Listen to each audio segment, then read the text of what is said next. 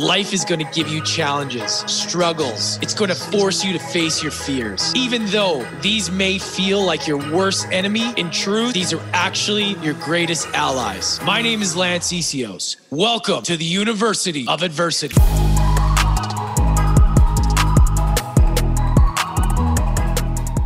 Hey, what's up, everybody? Welcome back to the show. This is your first time here. Welcome. If you're a regular listener, welcome back. Thank you for joining us today at University of Adversity. Today's episode is going to be very educational. It's going to be we're going to be unpacking a lot of the things that we don't know about in social media marketing, advertising, and the law that pertains to a lot of these things that we do every day that we may be overlooking. So, my next guest, he's an advertising attorney and he focuses on e commerce and social media marketing. His name is Robert Freund and he's an attorney based in Los Angeles. And like I said, focuses on e commerce and social media marketing. Rob represents brand owners, agencies, and creators. He's also the founder of Influencers IQ, an influencer compliance training and certification program. Before getting his own firm, Rob honed his legal skills working at Greenberg Traurig LLP, one of the largest and most respected international firms. Rob has lectured about advertising law at the University of Southern California, as well as the University of San Diego, and he has also been quoted in the New York Times on those issues. So, I this this conversation, this interview was structured based on my general curiosity. So I put myself in the position of asking him a lot of questions that I want to know about the industry, about my podcast, about talking about copywriting, talking about um, trademarking, talking about things about social media, what you can and cannot do with advertising. Um, there's a lot of stuff we unpack here, and we have a good general conversation about podcasting, about social media, and I think you guys will get a lot out of it. So it's one of those ones. It's it's more of an educational episode rather than you know a really crazy story. But I really believe that what's going on in the world and the adversity that's going on a lot of people are going to be online. So I think we should really do our due diligence and really figure out what we need to know in order to um, navigate the social media online space. If we're starting a business, if we're in e-commerce, if we're an influencer, we got to know kind of the general layout of the rules so that we don't get sued or whatever. So Robert really unpacked this, and I highly suggest right now, even before you listen to this episode, go follow him on Instagram. He's also on LinkedIn, but I found him on Instagram because he has these awesome clips, these awesome videos speaking about these different topics that we get into. But the way I really looked at it, I thought, wow, this guy's got some really awesome information. And I went through and I, I learned a lot from it. So if you don't get anything from this episode, you get a ton from his Instagram account. But I'm very confident that we unpack a lot here. And I know you guys are going to want to follow him because his content is really useful and very helpful. And I encourage you to check it out. So um, let me know if you guys get value from this. If you feel somebody needs to get hear this, share it with a friend. Please rate us on your favorite podcast platform. Obviously, I push Apple because of the rating system. Five star review is greatly appreciated. But as long as you subscribe wherever you're at, I'm also happy with that and helps the show grow. We're also available on YouTube and um, subscribe there as well. I do want to let you guys know that this sound quality of this episode isn't going to be as great as, great as the last one, at least from my end. Um, some of the other ones because I've been having some technical difficulties. I have two different mics. Something happened and it's making robotic noises, and I just don't know what it is yet. So forgive me in advance. I'm going to fix it, and I had to do this just on my regular sound. So hopefully you can bear with it. Um, there's a lot of Robert has great sound. There's a lot of information, and um, yeah, I know you'll get a lot out of it. So enjoy the episode. Robert Freund coming right up. Here we go, Robert. After all the technical difficulties, here we are. What's up, man? How's it going? Good to see you. Good to see you too, man. Um, so I saw some of your content on social media, and a lot of uh, your videos, your micro content, is really useful, really valuable. And I'm sure that I'm not the first person to say that because there's so many things going on in the social media marketing world, advertising from platform to platform. And I think a lot of people underestimate the rules and what what you're allowed to do, what you can't do. And I think bringing you on here is going to be super helpful because there's a lot of things like even in the videos, and I'll make sure I link your uh, Instagram to the show notes so people can go check it out and kind of go through because you have like a smorgasbord of videos there. And yeah, man, I would love to just kind of dive into the advertising social media and how that can help people today because you know in a world full of adversity going on in the world a lot of people are online a lot of people are having business online and i would love if we could really like unpack some of the key points so before we get into that how about kind of just walking us through a little bit of your story and how did you get into all this stuff sure so i've i'm an attorney here in los angeles i've been practicing in la for i guess it's about nine years now um, I started at a large international law firm called Greenberg Traurig. It's one of the biggest in the world. It's typically what people think of when they think of big law. Um, and I was there for about seven years. And when I was there, I was in the litigation department. So no transactional stuff other than when contracts sort of turned bad and people had to sue about it and litigate those issues um, so I was litigating 100% of the time, and sort of within the litigation department, uh, a lot of what I did was class action defense work. And at firms of that size, most of your clients are large corporations, sometimes high net worth individuals. And in the consumer class action defense, which is like kind of a niche area, that area that I was working in most of the time, a lot of these class actions have to do with false advertising claims and the way that businesses are marketing their products and services because it's an area of law where if you they're they're sort of amenable to becoming class actions if you screw up an ad in a certain way and everyone sees the same ad then it's not so difficult to turn that into a class action because everyone has been harmed in the same way which is one of the requirements of putting that kind of case together so that's a lot of what I did during my time at that firm. Towards the later years that I was there, we had more and more clients come to us for sort of litigation avoiding type consulting almost work. A, a, brand or a business wants to say, like, you know, you've helped us get out of these situations, or we've seen the work you've done to dig someone out of a lawsuit. Let's figure out how we can avoid that in the first place. And so for example, there's a big video game company that ran, they were about to release a big title. They saw that another company had gotten in trouble for uh, allegedly false advertising in connection with the game that was coming out. So they ran all their ads by us to sort of point out the issues and point out the risks and explain, you know, you definitely need to correct this. This is kind of risky. Here's the territory you're getting into if you run a sale this way and that kind of thing. And for me, that was a lot more satisfying professionally than the actual litigation. It's you know clients are usually in a better mood when they're not actively involved in a lawsuit, and it, it it's nice to be able to help a business just be able to focus on what they're in business to do rather than you know throwing money at a lawsuit on the defense side to try to get them out of it. So when I decided to leave that firm to open my own practice, I thought if I can just do 100% of the time what I like doing the most, that is that would be the most satisfying career option for me.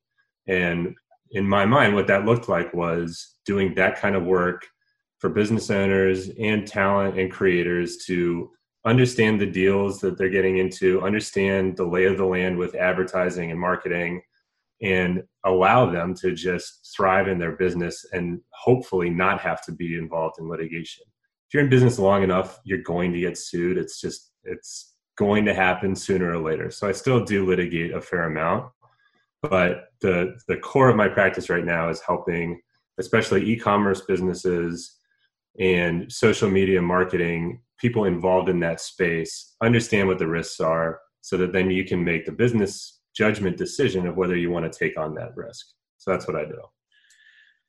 Super important, man. Like, how long have you been specifically in this arena of advertising and social media? Like, how has that been relatively? The social, yeah, the social media part I really started focusing on more when I opened my own practice. And part of it was just sort of spending more time on social media to do my own marketing. Right. And th- and another part of it honestly was watching the one of the documentaries about the Fyre Festival. I watched both of them. Yeah. But this was in yeah, well that must have been 2017, 2018. And while I was aware of course through working at this stuff for years already, like I understand advertising laws and had that background.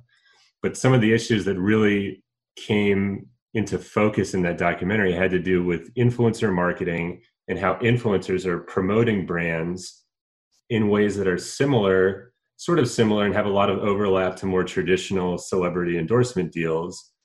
But there's all these nuances with marketing on Instagram and how little attention naturally a lot of people are paying to what the actual rules are mm. and how the way people market on social media changes much more quickly than regulators are able to pay attention to and then try to figure out okay well for example what's the ftc's guidance with respect to influencer marketing on instagram? It takes them a while to get up to speed sometimes ultimately the rules that come out from federal agencies like the ftc don't really reflect in my opinion the typical user experience and how people use social media.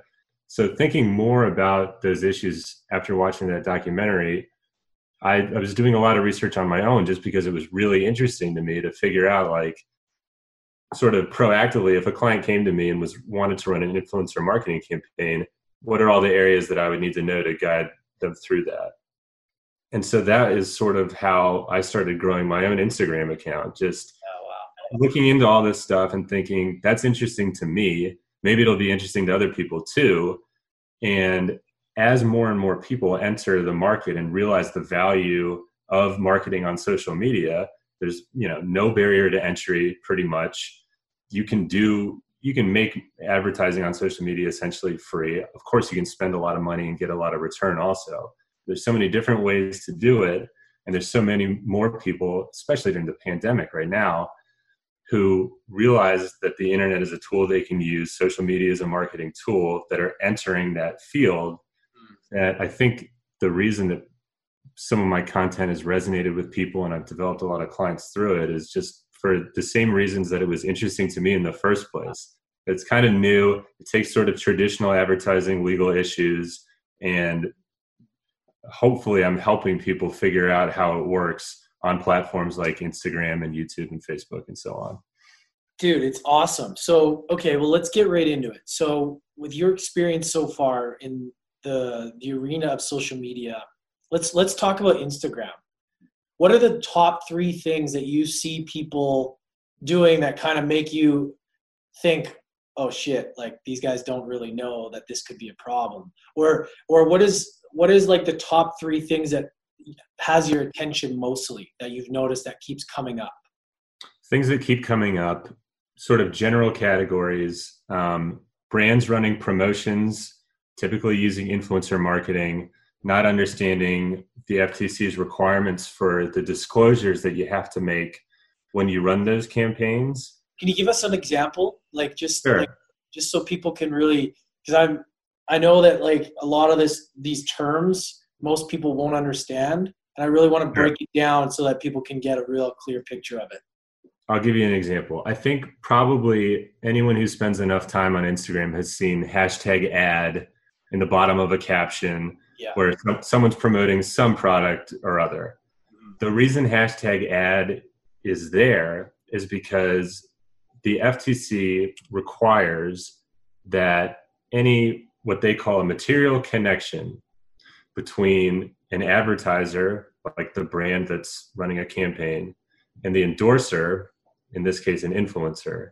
If there's a material connection between those two, it needs to be disclosed. So, what that means is if you are compensating an influencer, for example, for running some promotional post, or if you gave them free product in exchange for a story shout out or something like that, or any other kind of incentive where there's a connection between the brand and the influencer that would affect the credibility of the endorsement. Like if I see someone that I follow on Instagram promoting some like teeth whitening product, it would be important for me in making a decision to buy that or not to know that they were paid to do it or they got, you know, free toothpaste for life or something like that. So if you if both the brand and the influencer don't make that disclosure, then they're violating the FTC Act and there's potential repercussions for doing that. And one of the ways that you can comply with that disclosure requirement is to include hashtag ad. There's other ways to do it that look more natural than like just that, but that's like the classic way for the brand and the influencer to comply with that rule. So there's like I said, there's different ways to do it. It's kind of context specific and um, but it's so so common for both brands and influencers and agencies that are involved in the middle to either not be aware of the requirement or not do it correctly and it's it's very easy and common for people to think like well i have so many friends running so many e-commerce businesses or all of my friends who are promoting products don't do that and no one i know has gotten in trouble. It's just it's one of those things where it's a dice roll every time you don't comply.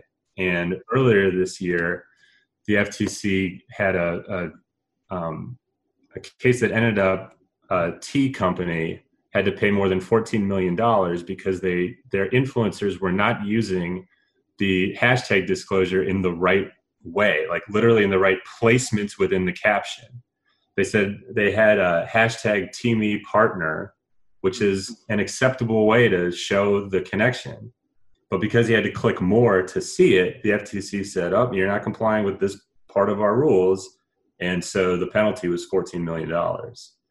Wow. And so it, it's it's just it's such a common thing that people I don't think appreciate the fact that you can comply and not have it be so crippling or make it seem like you know obviously part of the appeal of influencer marketing is that it seems authentic and that it seems like less uh, fake than just the brand running an ad. You know, you have a connection maybe with the influencer and it seems authentic. You can still comply and not totally tank the appeal of having an influencer run your campaign. But it is it's a common thing, just disclosure of connections in ads on social media. Interesting. So hopefully, hopefully that explains what the concept is and how people are screwing it up. Yeah, no, absolutely. What was the other? What was the other one that you were saying? That a couple others are sort of overlapping or related issues that just have to do with understanding the basics of how copyrights work on social media. What's the difference between copyright and trademark for those out there that have heard those terms, but let's say they haven't trademarked their brand yet or copyrighted? Unpack us that a little bit too, because um, yeah. I know I don't really understand the difference. Like I do, sure. but I don't. Sure. Uh, a copyright is when you create some original work in, and the term is in a fixed tangible medium. If you take a photograph or you create a video or you write a screenplay or you make a drawing or something like that, at the time that you create that work, by default, you have the copyright to that work. And that means that no one else can reproduce it without your permission. What a trademark does is allow people to understand the source of a product or a service. So, what a logo, like trademarking a logo or a design, what that does is prevents a competitor from using your logo or design okay. to confuse people as to the source. So it's really just a source identifier, and that's what that protects, mm. which is different than a copyright. Now, you could copyright your logo, the design itself, and you can also trademark it. But what they do is protect different things. Mm, okay. Now, yeah, because I've I've seen I've experienced some some people trying to knock off my logo and my brand as well, different different ways, and it was something that I know isn't going away, but it's like at the same time, it's it's such a strange world because so many people can like use a little add a word in or take a word out and kind of have the same sort of design and it's kind of a gray area, right? Unless you really trademark that specific that specific name. Like let's say for University of Adversity, for instance, I've had people I've had people like try and do Instagram accounts that were that after I've created it, I've had YouTube people post YouTube channels that are close, and then I'm like, what? This is this is my brand, right? And right. I haven't gone to the step of doing it all like that and trademarking and all that, and that concerns me a little bit. And I'm sure there's a lot of brands out there that are like, do I need to trademark this? Can somebody, you know, what's the consequences of not? You know, like what happens if you just keep going as is? Like if we didn't trademark or if we didn't do that, like what's the consequence for that? Right. And sort of with a disclaimer that I don't claim to be a trademark expert, mm-hmm. but registering your trademark, submitting an application for a trademark registration is not that expensive. Yeah. I definitely recommend hiring an attorney to to help with it, but it's not going to be extremely costly. But what that does is it makes it much easier for you to uh, prohibit someone else from using something similar. If you have your trademark registered on the books and someone else tries to apply for something that's too similar, then if everything works how it's supposed to, and they try to trademark it, their application will be rejected because it'll be too close to yours. Mm-hmm. And if someone does just straight up rip off your name or your logo or something like that, and you don't have it registered, you have a much steeper uphill battle ahead of you trying to convince a court, like, look, I've been using this for this amount of time. Yeah. Everybody who sees this knows that it's from me and not from them. It's just a much more challenging thing that uh, you don't need to put that challenge in front of yourself. It's not that complicated to submit a trademark application. Yeah, and I've seen it in podcast titles as well. Like, you know, this is the reality is every their podcasts are growing, personal brands are growing, and I'm noticing a lot of people having very similar names to podcasts. Mm-hmm. You know, adding in something here or there, taking out and it's just very strange to me right? And it's happening a lot. And I don't think people realize like as we as things keep to grow, like people don't so people have to take this step and make sure this happens. But where are the rules? Are we are we still in a gray area for like podcasting and, and titles like that? Like where does that even where who's setting the rules for that stuff? Well, you should be able to trademark the name of a podcast. And again, I would I, I don't want to set out anything definitively because yeah, I work I work closely with another attorney who handles trademark issues for our clients. Um, but you know, it's an essential part of branding and developing and protecting a brand is applying for trademarks where you can. So if if you have built a brand like you have around this podcast, I would encourage you to submit a trademark application for it. Um, in terms of whether it's a gray area, a lot of times trademark cases are very very fact specific.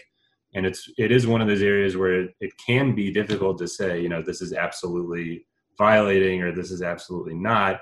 And you know it's somewhat similar to copyright cases in that respect because and a lot of times in a copyright case the standard is is this confusingly similar? Is somebody going to look at this picture and look at that picture and think okay i can't tell the difference. Literally courts will go through that and try to figure out is this confusingly similar or not? So it can get gray areas an appropriate way to put that because it's not always clear what's fair game and what isn't. And i think that there's a especially in copyright there's um, sort of a confusion over you know well what i'm doing is fair use so it's okay. I think that there's some misunderstanding about what fair use means and and how strong a defense to a copyright claim that is and and what happens to copyrights when you share stuff on social media or repost or retweet. And uh, it's an important area to just have a sort of basic understanding of so that you don't step in it uh, on social media i mean right now a very common case that comes up over and over again is celebrities posting picture photographs of themselves on their own Instagram, and then they have a copyright lawsuit from the photographer because the oh, wow. It's common for people to think like if this is a picture of me, I can do what I want with it. But that's that's not true unless you have some kind of license agreement or release or other agreement with a photographer. Like just because you're in it doesn't mean that you have the rights to that picture, which seems backwards, but it, it's a, a very common, you know, some people would say copyright troll kind of lawsuit, but it happens all the time. And a related issue, sort of the third big topic that I was going to mention was uh, publicity rights on social media. Every single person has the right to control how their name and image is used commercially. Like you can't take a picture of me and run it in an ad without my permission. If you do that, you're violating my publicity right, which is a different thing from a privacy right. And at least in California, the law is very, very much on my side in that situation. I can get mandatory attorney's fees, which makes it much more attractive for a lawyer to help me plus mandatory minimum damages even if i even if i can't show that i was harmed at all i'm going to get a set guaranteed amount. And this people inadvertently violate publicity rights all the time. One one way this could happen is let's say that you're a brand and you paid an influencer to take a picture with i don't know your energy drink or something at a pool party and the influencer is at the party, takes a picture of herself with the energy drink, and she's got like four friends behind her. If that brand doesn't have a publicity rights release from all those friends, they have violated all of the friends' publicity rights if that influencer posts that content. Because now the brand it's the brand's advertising and they're using those four people in the picture for a commercial purpose and they don't have the permission to do that. So it, it's one of those things that like oh well who would even think about that? You know these people probably won't mind that they're in the picture. And some people will think oh if i share something on instagram then it's in the public domain and if a brand takes my picture then there's nothing i can do because i posted it publicly. So it's out there right? But it, it's not it, it's a separate thing from a privacy right. So it's just another area that I think, at least from what people share with me, they're not even really aware that it's a potential trap you could step in. So, would you say, let's say, in the podcast world, you know, we, we record this, we chop it up into content, and then we post it. Mm-hmm. Is that technically allowed? Like, how? Because everybody does that, right? How how do we get around that so that it's compliant? So that because we have like a thing that people check off mm-hmm. saying that we can use this content, that kind of thing. Or is there right. another level that we have to go through in order to comply with it? And there's also people people do it all the time as well, retargeting on on social media with a specific clip of that guest to their audience or whatever. And I know that most influencers, you know, that are a lot of them out there would probably not mind, but I'm concerned about the ones that that would, right? How do we get mm-hmm. around all that? Right. What you want to do is just have tight enough language in all of your agreements that grants you the usage rights and publicity rights to do what it is that you want to do with the content. I remember signing up for this. I, w- I was paying attention, and you did have me agree to something that I clicked that said, you know, you can use the recording for. I don't remember exactly what it was, but the effect of it would be that okay yeah you can after this podcast is done you can use it however you want. Of course i'm never going to make an issue of that because it's a, a big win-win i think. Certainly a win for me to be on here.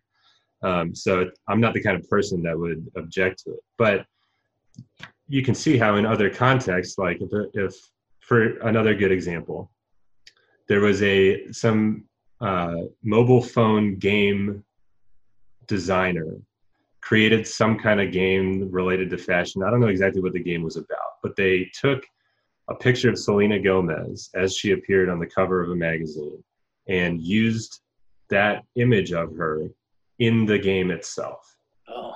so they of course they didn't they didn't well not of course but what they didn't do and what they would have needed to do is get permission from her and have some kind of publicity rights release so she sued them asking for, I believe it was $10 million on the premise that if you had asked me, this would have been, uh, I think she said she charges like 800 grand for uh, Instagram post or something like that.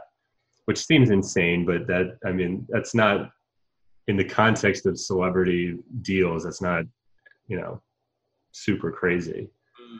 And so the idea is like you didn't ask me, and now you're presumably making however much money you are selling this game on the internet, and you violated my publicity right. So it, it you can understand how somebody should be compensated if they've built a brand around themselves and they usually make a certain amount of money and it's just not fair for one game to just get away with it for free if others are having to pay these rates. Um, but to get back to your question in the context of like this podcast i think that your release is good enough. I don't i can't really imagine a situation. It doesn't seem like you're selling access to these episodes or anything. So it's not like you know somebody would normally expect payment to come on here. But in any event the release that you had where i checked that box i think has you covered. Yeah i just think it's such an important i like to use my podcast as an example because you know we've we started we didn't know anything and we've kind of grown and our whole process has grown. And i mean i have we, i own a podcast agency right? So i also i really want to educate people the best way i can and, and be as compliant as possible. So kind of learning these things through my own show allows me to teach other people. And um, it, it's just it still feels like the wild wild west you know with podcasting and social media. It's like things they update algorithms they change things. It's like all right you get used to one way and then it changes. And then you know you want to make sure that you're compliant. And with podcasting it's it's all part of having that full content that you can reproduce right? And it's a win-win. You're right for the for the guests because we're we're tapping into both audiences. You know, it's a win-win as far as, and I think most people that agree to come on podcasts understand what they're they're getting into.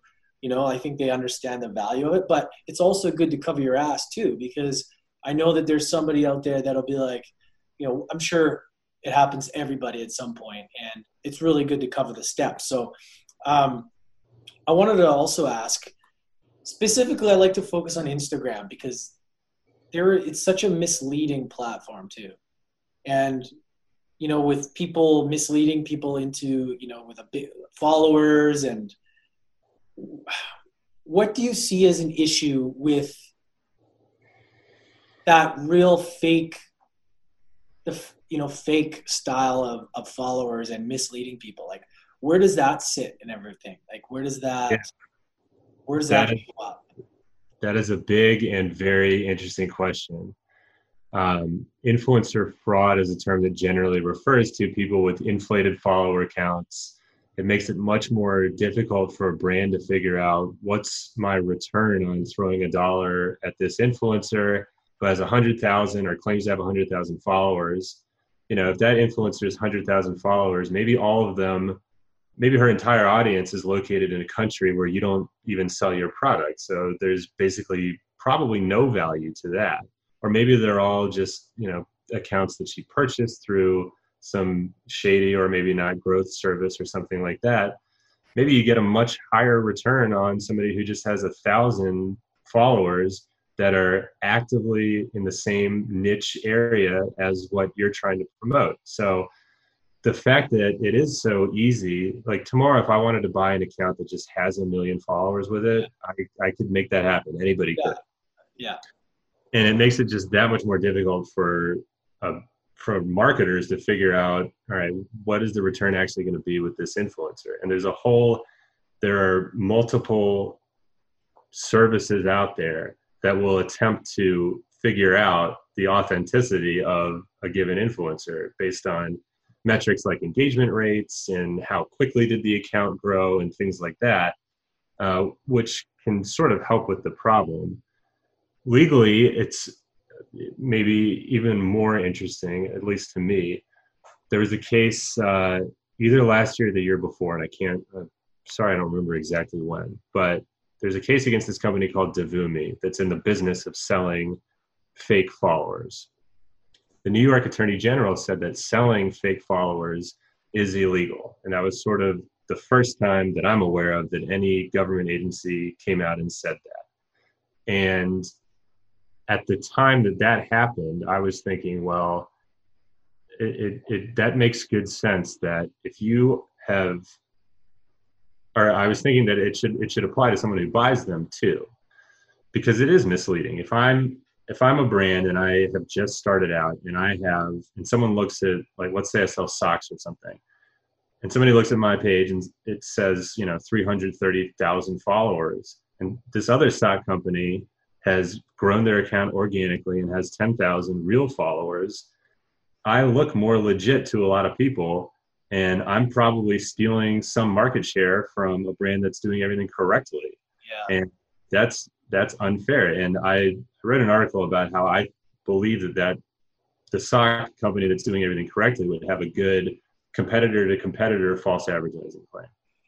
Mm. About within the same year, the FTC came out and said in the against the same company, Devumi, that buying and selling, sell, sorry, buying and selling fake followers is illegal. Period. Like full stop. And the their justification was it undermines the marketplace for the exact reason I just said. It it it it's very misleading if you just have this inflated follower count count.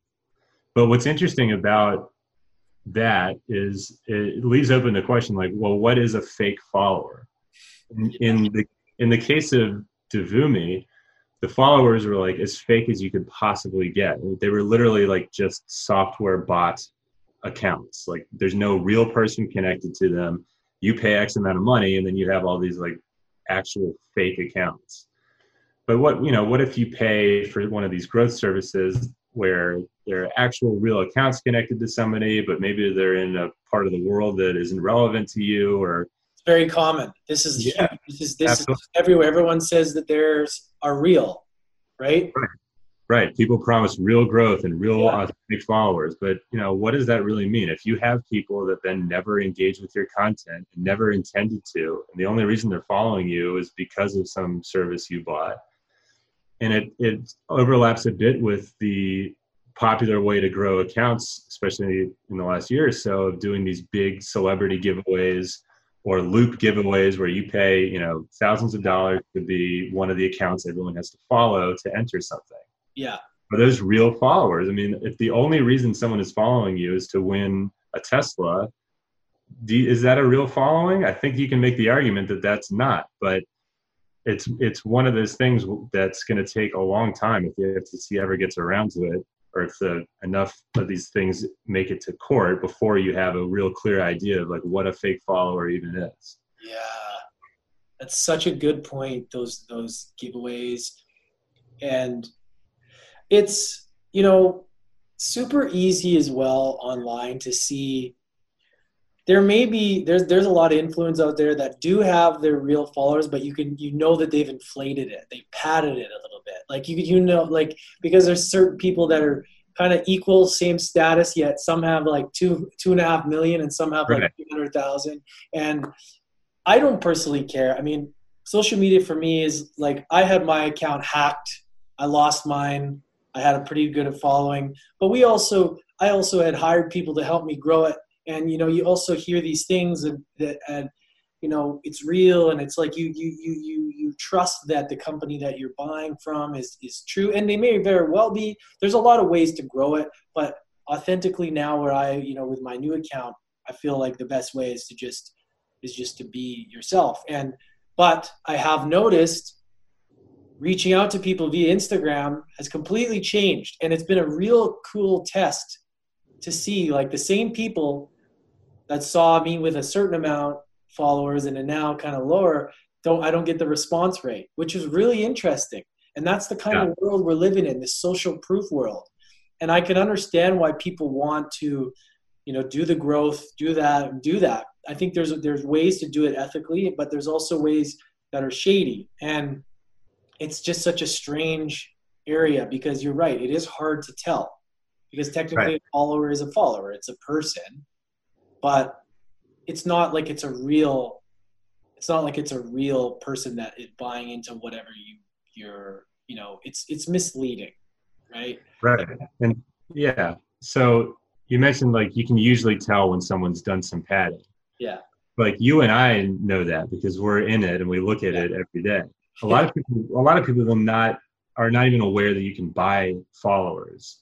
And yeah. so from the FTC's standpoint of you know we need to protect every consumer out there, they're going to look at something like that. And I don't want to speak for them, but I I know where they're coming from. Their concern is going to be the people who aren't like you and I, who aren't on social media all day, uh, or you know a large part of the day. Yeah, are, are not going to be able to, are not going to be aware that this follower account doesn't mean that 300,000 people actually like this account. Yeah. You know, it, there isn't a big opportunity for uh, deception there. And the FTC has also said that we, we talked about those endorsements that need disclosures if there's a connection. They've said that uh, even something like a like on a post constitutes an endorsement. Now, there's no way there, there's no offer of help of like, well, how am I supposed to make a disclosure when I like something? It's impossible. You know, they, they don't go the next step of like, well, what are we supposed to do? But they'll say, yeah, something like liking content can be an endorsement. Well, what about a follower count?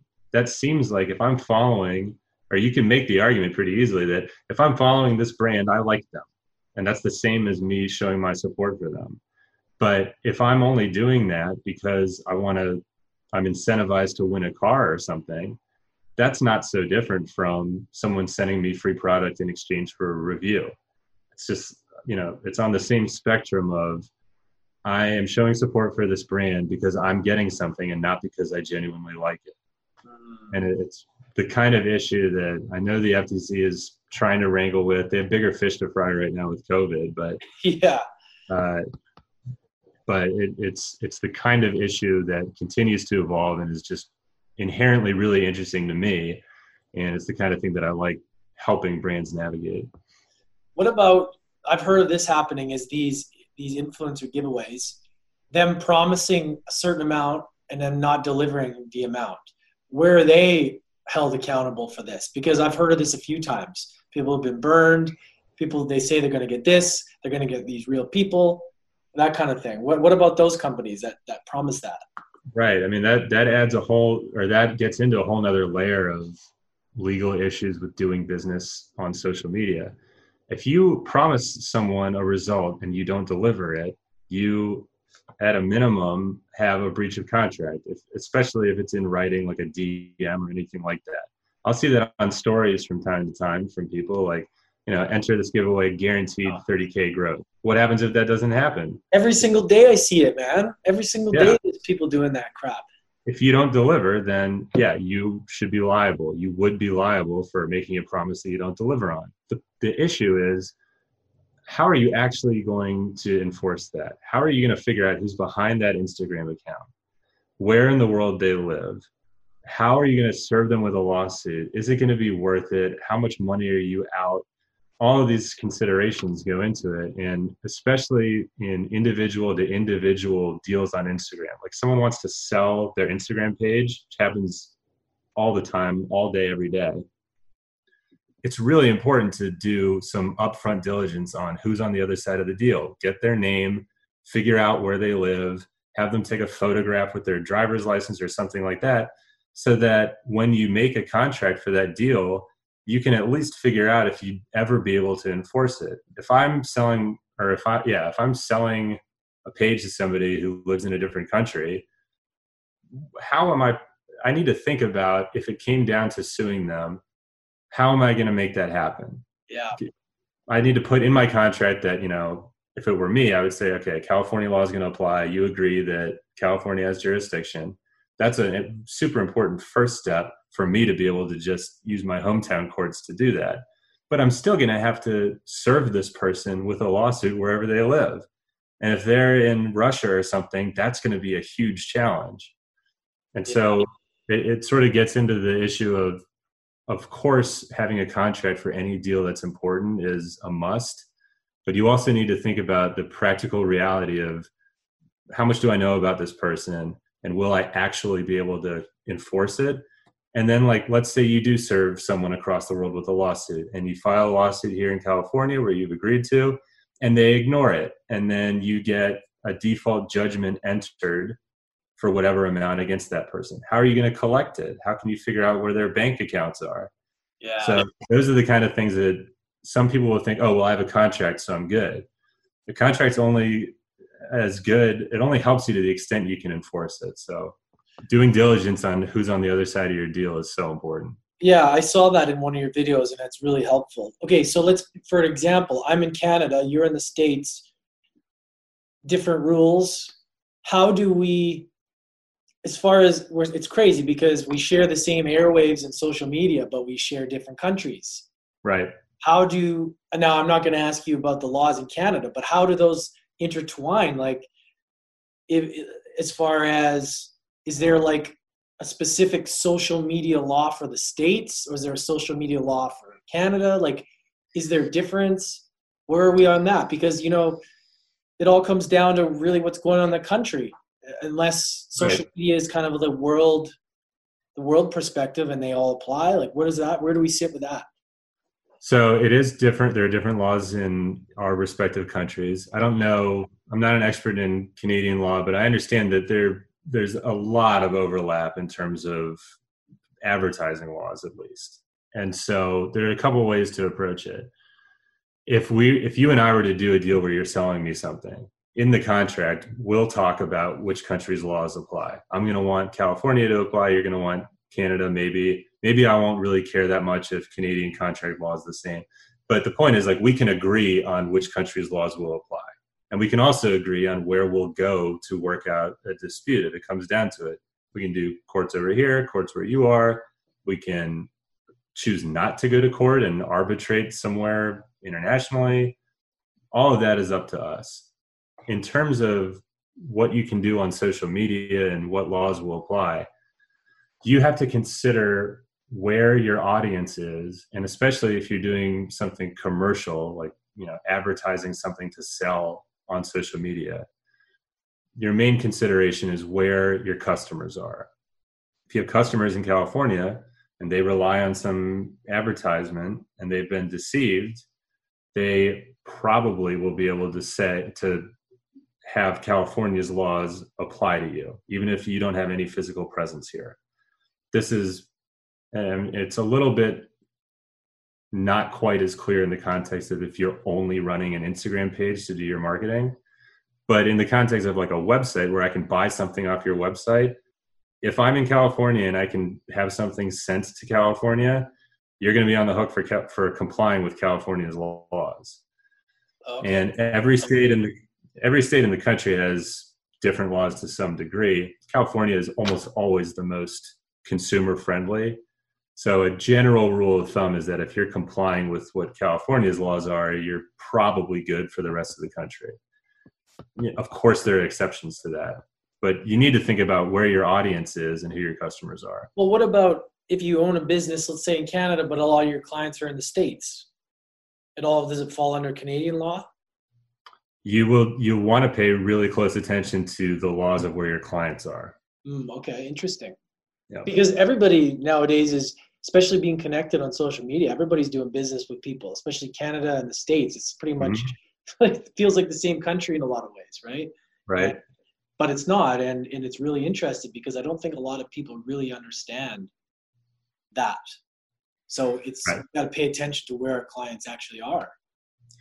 Yeah, and, and again, it's not the kind of thing that you apply in every context across the board, but it's absolutely something that you want to be mindful of and to the extent that you can if it's the kind of thing where you're doing a where you have a contract in place and you're in a position to set which laws will apply to your deal at least then you know you're free to contract those kinds of considerations like you can just have them agree that canadian law applies mm-hmm. but in terms of the ads that you put out onto the internet that's when you need to be much more mindful of where your customers and clients are located mm Interesting. Oh, what about okay? There's another thing involving. I wanted to ask you involving content sharing. You know, everybody's resharing everybody's stuff. Think it's okay. You tag them, whatever. Where do we sit with that? Because I feel like that's something's brewing there too. Somebody you get burned for sharing something that you shouldn't share because you assume it's posted. Are we allowed to share it, or where does where do we sit with that? So that classic lawyer answer is it, it depends. It depends on what you're doing with the content and sort of how you're sharing it. If if you were I think I mentioned like if you're a, a brand and you just take someone's Instagram post, like you you see a model that you that's wearing your swimsuit or something, and you want to take that picture and post it to your story or on your brand's page or something, and you think, oh, if I just if I tag the model in this post, then we're good. You're not good in that situation. You've got a publicity rights issue first and foremost because you're using their image commercially now without their permission, even though they posted it on Instagram. So they post, let's say, like, so they posted on their feed, and you share it in your story. Mm-hmm. Like, say you see them, they, you like, and you say, and you share them on your story, uh, that the post that they had. Right. That's that's a no no. If you're that swimsuit company and you take that model in your clothing and you reshare it to your brand's story, do you have a publicity rights problem? Yeah. Oh, it's crazy. Yeah. Even if, well, I mean, it gets a little bit less clear, but there are cases in the copyright context about, you know, just like let's say I take a picture of my Sony headphones or something and I tag Sony in the photograph and then Sony uses my picture on their page. If I've registered my uh, my picture with the copyright office, which is only like $35 to do, Sony has a copyright infringement problem on their hands. Just period. Even even though you know you can argue like I've gave them an implied license to use it, but those arguments have failed from time to time. So just just because somebody shouts out your brand, it doesn't mean that now you just have free range to do whatever you want with it. Yeah. You must see you must see like changes happening like like evolving so fast like, do you yeah, see? I mean, this, it's this is just such a beast that you're involved in, man. Like, yeah, but it, beast that's like growing and growing. Yeah, it's fun for me. I mean, there's a lot of areas of law that are unbelievably boring. I'm fortunate that one that's interesting to me, I I get to practice, and so it's fun for me to stay on top of how things are developing. Like the most recent development I can think of that I spoke about and that has come up in the news is like we were talking about disclosures and how you have to make them in influencer campaigns and that kind of stuff. Uh, I think it was Bounty, the the um, paper towel company. They were running an influencer campaign on TikTok, and on TikTok, you know, you can have the that small amount of room for a caption, and the influencer was using like it wasn't Bounty partner, but it was something like that for their disclosure the problem or the issue arises when you take a TikTok and share it on another platform like Instagram, the caption gets cut off. So the the issue for Bounty became well now you're running ads, you know, influencer campaigns being treated as ads on Instagram, but the disclosure is missing. And Bounty doesn't get to say, well, you know, that's beyond our control. It's Instagram cuts off the caption the FTC's take on that is no, you're you're responsible for making sure that you have a disclosure wherever your content is distributed. So what's Bounty supposed to do? The answer was take that disclosure and and embed it into the video itself so that you're sure that wherever it's redistributed the the disclosure follows the content and that's like such a nitpicky thing but they had to hire a law firm to get them through that and and respond and and now comply with that. And it's just one of those things that certainly they didn't think about like, oh, if someone's going to, you know, repost a TikTok on a different platform. But it's just one of those ways where as things evolve, you have to keep thinking about what are these maybe outdated rules that we have to figure out how to comply with now. So, where do you see yourself with educating the, the masses on this? Because what you have here is so important. And I think with your Instagram, is a great start. But do you do you see yourself doing any sort of I don't know educational program for people? Did that because I feel like we all need to know the basics. Like somebody that signs up for you want to do podcast, you want to be on social media, like you're right. There's no gatekeeper to start this stuff. So I feel like there needs to be a here's what you need to know when you get into this world because you don't want to get as you grow you don't want to get bitten in the ass later you know? Right. Yeah. Uh, you know, I, I, try, I hope that my Instagram account is helpful for people. Awesome, man. It's I, great. I, I do have um, a training specific to influencers and brands that they work with. It's called Influencers IQ. The website's influencersiq.com. And it basically covers a bit about what I covered here today, plus some more issues that brands and influencers will want to keep in mind when they get into that space. And the way it works is it's about an hour of content, and there's an exam at the end of it. And if the influencer or whoever is taking it passes the exam with a certain amount, um, you're added to a registry that shows you've completed it. The concept behind that was when the FTC goes after brands for influencer disclosure issues and related non disclosure problems, what they consistently say they want to see and when they when they do an investigation and issue a closing letter meaning they don't turn it into a lawsuit a lot of times those letters will say this brand had training and compliance in place. It was a one time problem and they were proactive about fixing it. That is a great way to have the ftc not make an example of you. Hmm. it's when the ftc feels like this brand didn't really give any thought to training or compliance that's when they're much more likely to want to make it a bigger problem. And so the mm-hmm. concept behind Influencers IQ was learn the basics, but also if you're working with influencers, have that additional protection built in for yourself. So you can say, look, not only do our contracts hopefully have the influencer acknowledge that they they understand the rules and what they need to do, but also look, they've all taken this training and they all proved at some point that they understood it. So that's about as good as you can do in terms of if you have to show the FTC like, look, we've got training and compliance in place.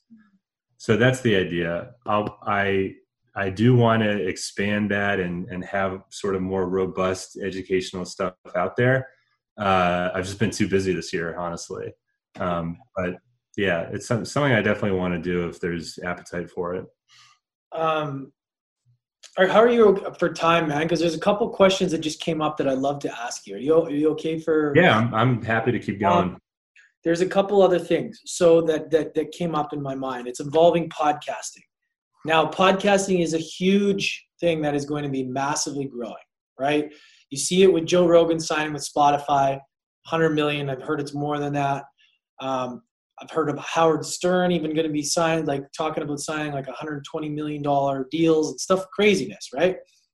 So I remember when Joe Rogan had to stop going live on YouTube because he was getting there was reasons for because he had to stop because there was people taking things out of context or whatever and it not what would be the reason for not going live is what I'm trying to get at without you know making it too wordy of a question because somebody like Joe Rogan having to stop live such a show that is just so many people loved it but because people were doing certain things involving like ads and stuff or mm-hmm. involving mm-hmm. taking out clips out of context why why do you have to be careful being going live with with stuff like that especially when you're sharing important information?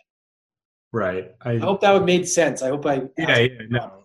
i think i get what you're getting at it's it's definitely a safer move to not broadcast live. One of the reasons is, uh, you know, if he has Jamie pull up some copyrighted content or something, then you know he can step into a problem with that. That's like the first thing that pops into my mind for why you might not want to do that. Yeah.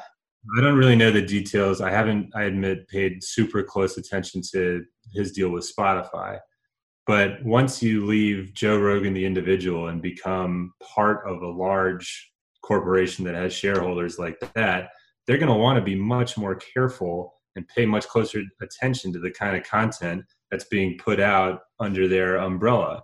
They have a lot more constituents that they need to be concerned about not upsetting or not saying something that you know would reflect badly on some on some arm of Spotify or something like that. So that was that's my guess as to why. If it's coming, going live a long time ago. This would have been about a year, over a year ago. Okay. Right? Not going live. But now with Spotify, he's also having people. They're trying to push to get him, to get him uh, modified before it goes out. Like they're trying to get it. What's uh-huh. the word? Uh, censored first. Right. But the whole reason he's there and the whole reason they signed that deal is because it's who he is, right? And I'm sure the contract that he signed is fine, but I, I just I find it interesting how like how how how podcasts are growing and how this is going to be a huge moneymaker, mm-hmm. massive, right? And yeah. you know things like things like having to be careful with what you're saying and not you know and it coming back to bite you later. That's why I think you know re- pre-recording it not going live but then that there's something about that authenticness of being live that's awesome too yeah, I mean, I think that's a huge part of why he became so popular. People love the like off the cuff takes, and he has he has guests who are edgy, and you know, will say whatever's on their mind. But I can understand not wanting to do it live as you get more, especially as he gets more like politically charged guests on, or people who might be a little bit more controversial. You, you don't you don't want to put yourself in a situation where maybe someone says something defamatory about the wrong person and you know the last thing you need as a podcast host is to be involved in some kind of defamation lawsuit. Joe Rogan can afford great lawyers, no question about that, but it's still not something that you want to divert time and attention to. Totally. And so, you know, of course, there's more risk of something like that coming out live and not being able to fix it because once it's broadcast, it's out there. So I'm I'm sure that went into it to some extent, and you know, the more the bigger an audience he gets, the more potential risk there is in what he or a guest says on the show.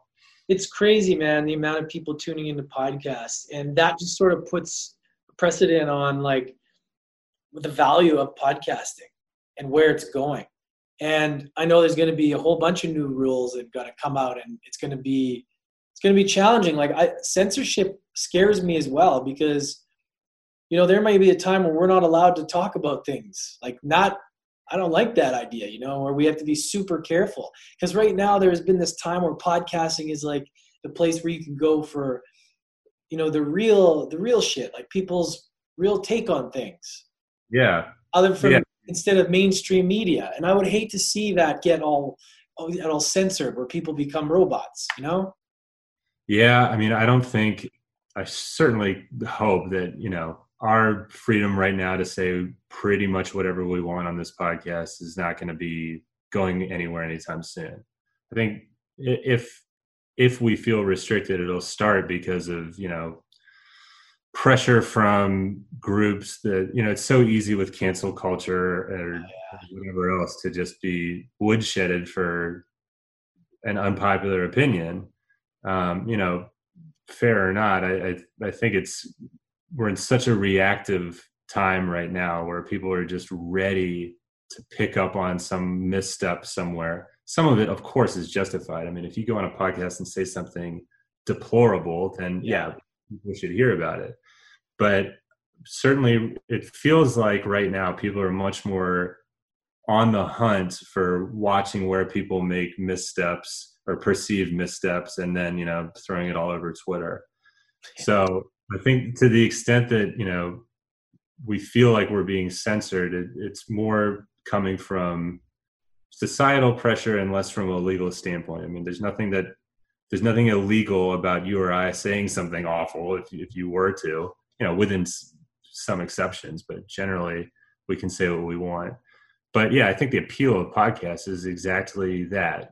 People like hearing longer form conversations, not just uh, this guy agent prepared the five talking points on a talk show and they had the back and forth and then he plugged the book and he got off there it's like yeah. people want to hear someone's actual thoughts on a topic and i think that's why joe rogan is so part of why he's so popular is he has such a great range of guests he's pretty good at just letting them talk and letting them explore the topic and you know it's less about the, it's less about Joe Rogan and more about the guest, which I think is what makes a good podcast a lot of the time. I mean, that guy inspired me to want to do this, you know, like, and there's some others, even like, you know, um, Brian Rose on London Real, guys like Tom Bilyeu.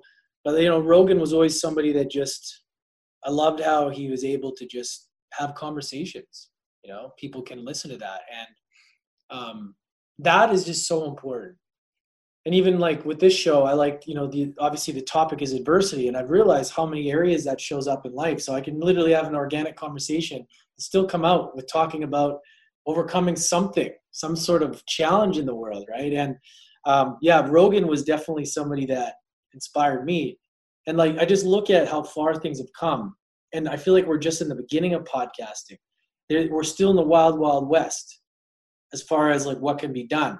And another thing that came to my mind was like the amount of people I get pitched every day on LinkedIn for people to help me grow my show and, and fake and downloads and YouTube. And I'm like, it's crazy. Yeah, there's there's there are so many which makes me think that there's a lot of people lying about the downloads on podcasts too and and saying oh i got 100 million 100000 downloads.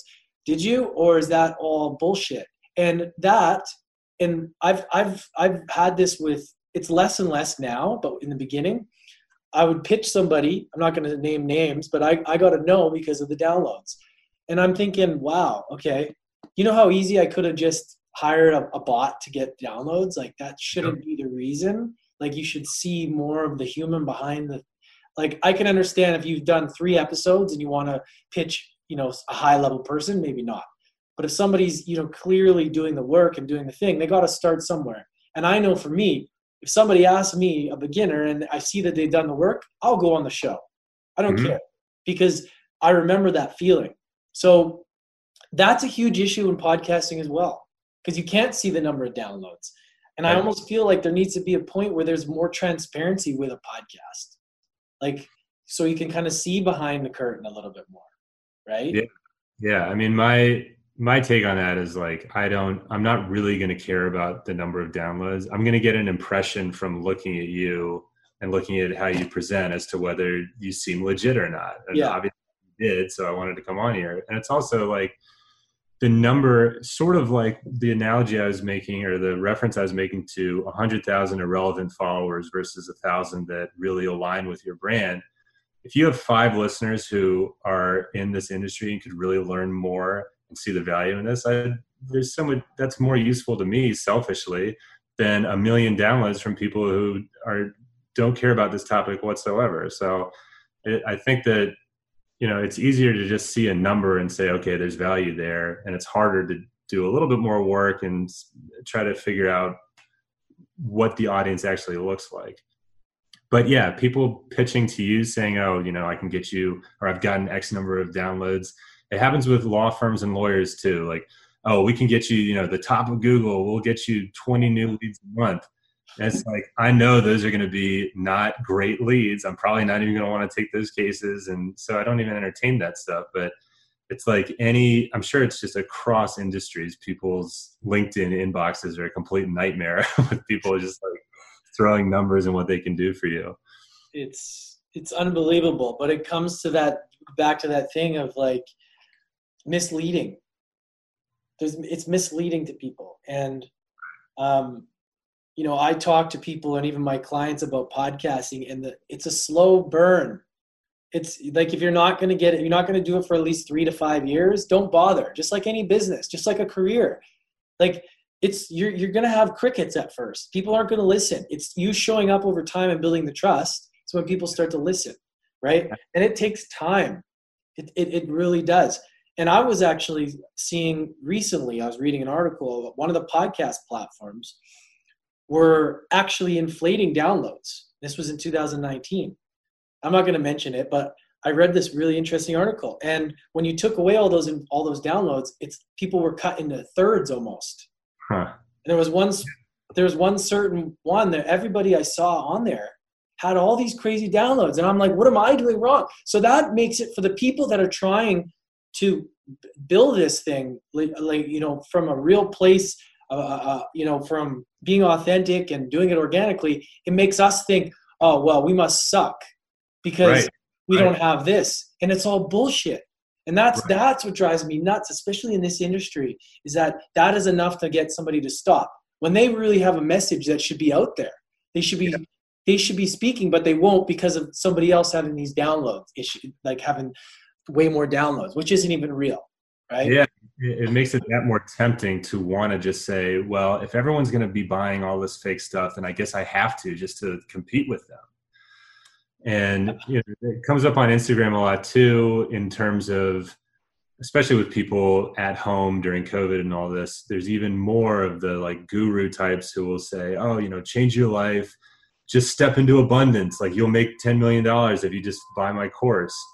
There are, of course, like legitimate business coaches and mentors out there who, you know, can share knowledge with you that will allow you, if you put in work, to achieve success. But there's so, so many people out there that are just, you know, I'm in my Lamborghini, give me, you know, X number of dollars and I'll make you rich. And it's it's so predatory, but it's also really difficult because the barrier to entry is so low to putting those ads out there. It's really hard for people to figure out like what is real and what isn't.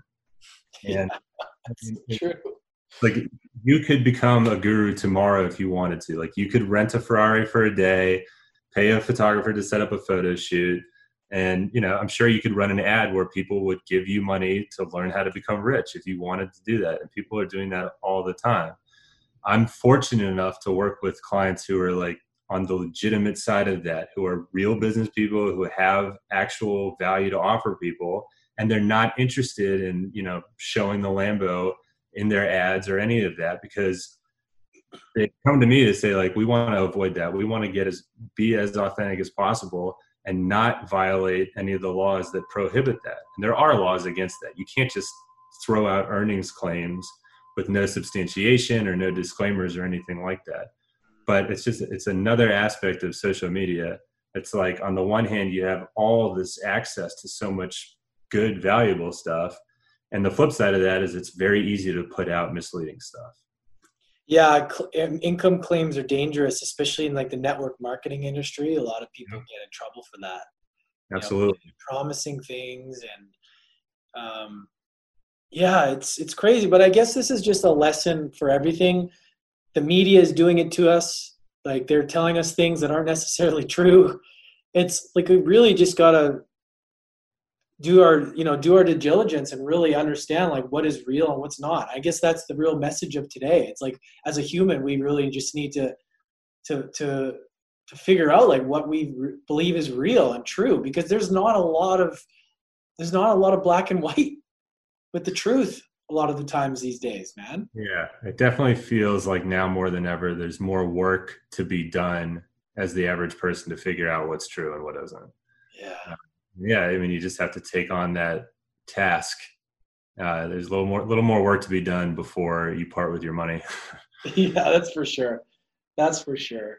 And that's why i think the power of podcasting is powerful too because when when you when people buy it's because they trust you. It's because they they feel like they know you. They feel like they're giving you the money because they feel like that's the difference is that there's a lot of people that have been burned people have been burned man. I've been burned like so many times because like i just trust people without like sometimes i'm like ah it's all right and i get burned and i'm like fuck why'd i do that?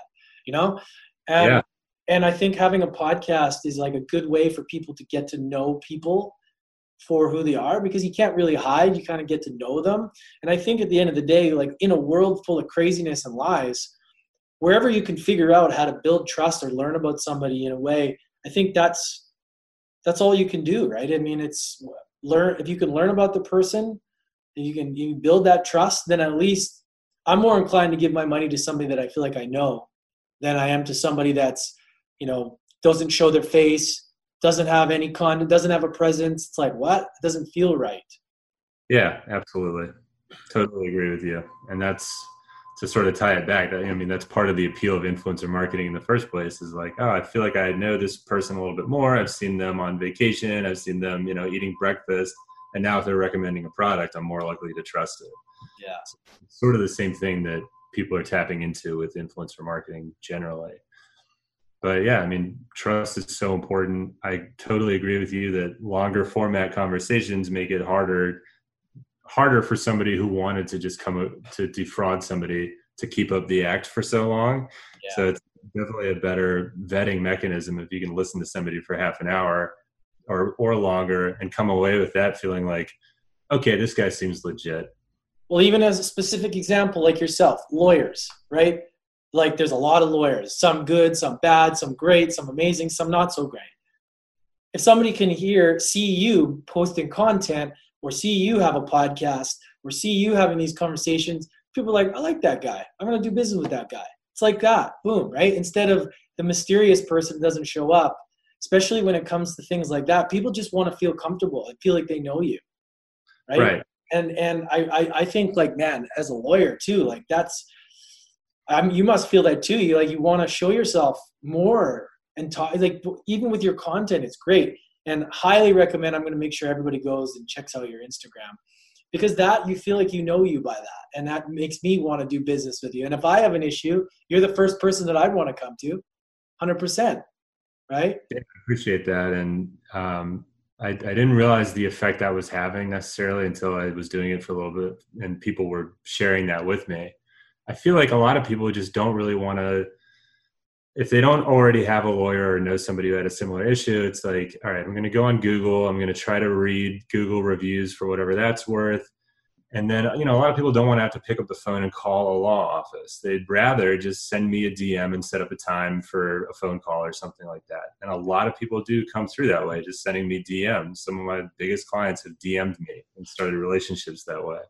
So I feel like it was it wasn't like a strategy I came up with. It just sort of worked out that way, and and people like that more. It feels like I'm here to help you, and not just you know I'm sitting up in my office somewhere. Yeah, good for you, man. So where's the best place for them to check you out if they want to learn more about you, work with you? Like, how does other than Instagram, where else can we find you? Are you are you on YouTube yet, or? Um, no, YouTube is another one of those things where I know I need to be doing it, and I just have not had time this year to do it. Um, just too much work, which is a good thing. Um, but my website, robertfreundlaw.com. You can also find me on LinkedIn. Um, and those are Instagram's probably where I'm most active, and those other two are also where you can find out more and get in touch. Awesome, man. I really appreciate this. This was a great conversation. I, like, got a lot out of this, and I always like to ask questions relating to my show and kind of what I'm going through because I know a lot of people listening are going through the same thing. And as podcasts and social media grows, I really think that we need to understand this stuff. So um, who knows, man? Down the road, I may want to have you on again because things always change, and you know, I would love to like have that sort of those updates because it's super super important. But keep doing what you're doing, man. I really really appreciate you coming on. Thanks. Yeah, thank you for inviting me. I had a lot of fun talking to you. I'd be absolutely more than happy to come back on uh, whenever. So, yeah, thanks again for the invite. This is a lot of fun. Cool, brother. Thanks, everybody. If you listened to this this long, appreciate it. I know we had a little bit of a conversation there um, involving a lot of different things, so we unpacked a lot. If you're still listening, thank you so much. Thank you for bearing with me on my sound on my end.